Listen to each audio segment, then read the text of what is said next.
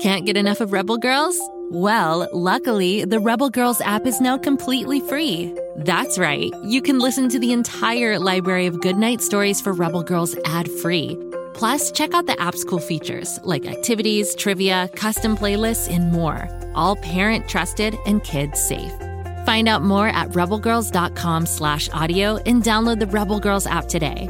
Thanks for listening. Once upon a time, there was a girl who dreamed of flying through the stars, who dared to resist injustice, who lived to a beat and a rhythm that was all her own.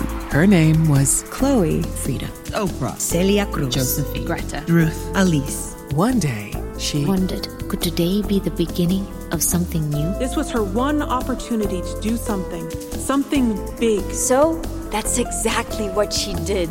Along the way, she discovered that she wasn't alone. Her body felt strong, her mind sharp. She was prepared to work as hard as it took. Her words were making a real change, and she felt powerful.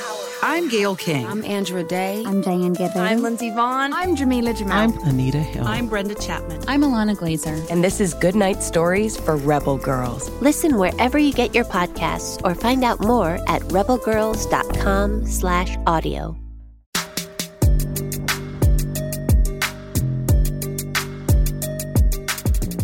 Hello again, R.L. Stine Story Club members. I'm Ivy, your ghostly host and keeper of those strange and spooky tales from the hidden vault of R.L. Stine. Today is another chilling tale.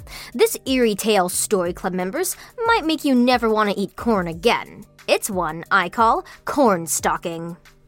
A week in the country. Tyler Carson wasn't sure what to think about that. His best friend, Brad Ritter, had moved last spring out to a big farmhouse 50 miles away. Tyler and Brad kept in touch over the school year with hopes they could spend time together over the summer break. Tyler never would have thought a town kid like Brad would have adjusted to becoming Farmer Brown out in the sticks, but it seems he had. So weird. Before the move, Brad was always into playing video games and going to the local pool and mall. Now, he was getting up early and doing chores like feeding chickens, milking cows, and operating irrigation lines before going to school each morning. It made Tyler tired just thinking about it. You can help me with my morning chores, Brad had said. Yeah, great, Tyler thought. Then, when it gets too hot, maybe we can go tubing down the river, pig out on snacks, and play video games.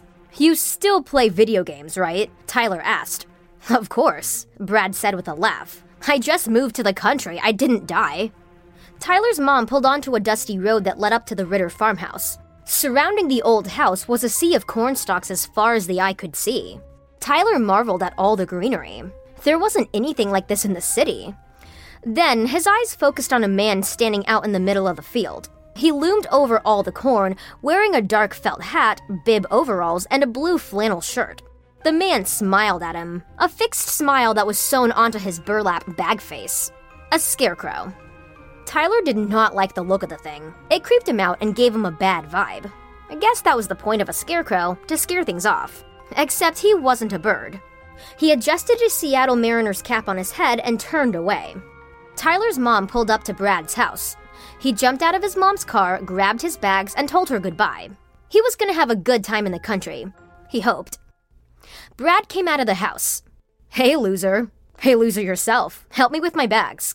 Brad took Tyler inside the house and they lugged his bags to the guest bedroom, which was right next to Brad's. Brad's dad was out in the shop fixing a combine, and his mom was in town. What do we do now? Tyler asked. Well, whatever we want now. We don't have anything to do for the farm until tomorrow morning. Then we have to get up early and feed chickens and a few other things. The good news is that with you helping me, we'll be done in no time. Then we'll have the rest of the day for fun. For starters, Tyler and Brad put on their swimming trunks. They grabbed some inner tubes from the shop, said hi to Brad's dad, and then headed to the stream, which was at the edge of the property. The problem was, they had to pass that creepy scarecrow. What's the problem? Brad asked. Tyler nodded to the scarecrow. Oh, don't be afraid of Norm. He's the guardian of the fields. He's pretty creepy looking. Yeah, he is, but he does his job really well. Do you see any birds eating the corn? Guess not. How can one scarecrow cover all this acreage? He just does. We didn't make him. He came with the old place. Old man Masterson, who lived here before us, gave specific instructions about Norm. Like what? When to put Norm out in the fields and when to bring him in, when to change out his shirts, not letting him get too raggedy, that kind of thing. That seems kinda weird and random. Yeah, but it's what the old guy wanted. A starling fluttered through the cloudless blue sky and landed on Norm's dusty hat. Tyler turned away for a moment and then peered back at the scarecrow. The bird was gone, and a few black feathers drifted down in front of Norm to the ground. And one of the scarecrow's arms seemed like it was in a different position than before. Did that scarecrow just eat the bird? Would you stop obsessing about Norm, dude? We've got a stream to drift. Tyler adjusted his Mariners ball cap and tried to forget about the unsettling scarecrow. The boys spent the day drifting down the stream. The heat and sun, and all the walking they had to do to get back home, had worn Tyler out. After a home cooked meal with the Ritter family and an hour of video games with Brad, Tyler was ready for bed, especially since he learned they had to be up at 5 in the morning with the rising sun. Ugh. In the middle of the night, however, Tyler found himself wide awake. He could not go back to sleep. He went into the living room to watch some TV, but then he was afraid that the noise might wake up everybody else in the house. The moon was fat and full in the August night sky. The sea of corn looked silvery in the light. Then he realized that Norm was gone. Where the scarecrow was supposed to be, it was only a pole sticking straight up that held him into place.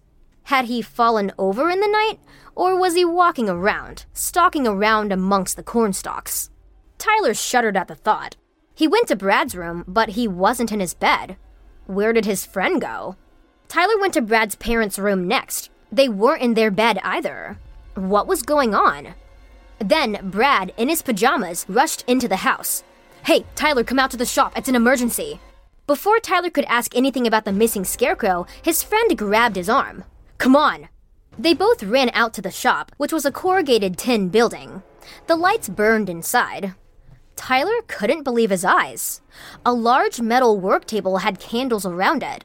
Norm, the scarecrow, stood over it, his long flannel arms wide. Brad's parents were there as well, wearing their bathrobes. It appeared they were holding some kind of candlelight ceremony. Weird. You see, Brad said, it's like this Norm must eat your soul. Once every year during the full moon, a sacrifice must be made. Last year, we fed Old Man Masterson's soul to Norm, and we had a bountiful harvest and a profitable year. It's nothing personal, my friend. It's what has to be. It's just good business. You're crazy, Tyler said. All of you.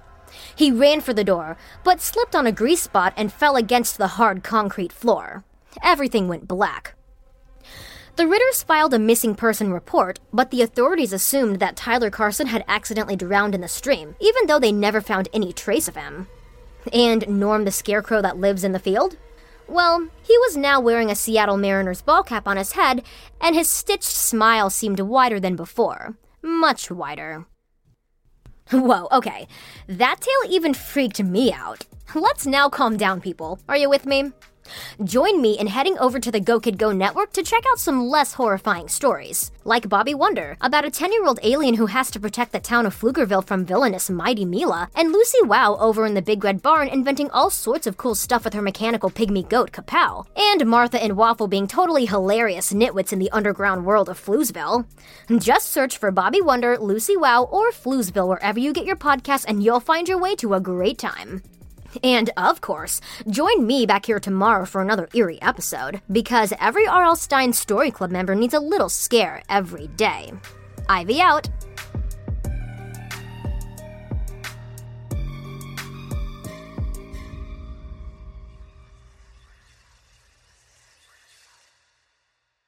Go, kid, go.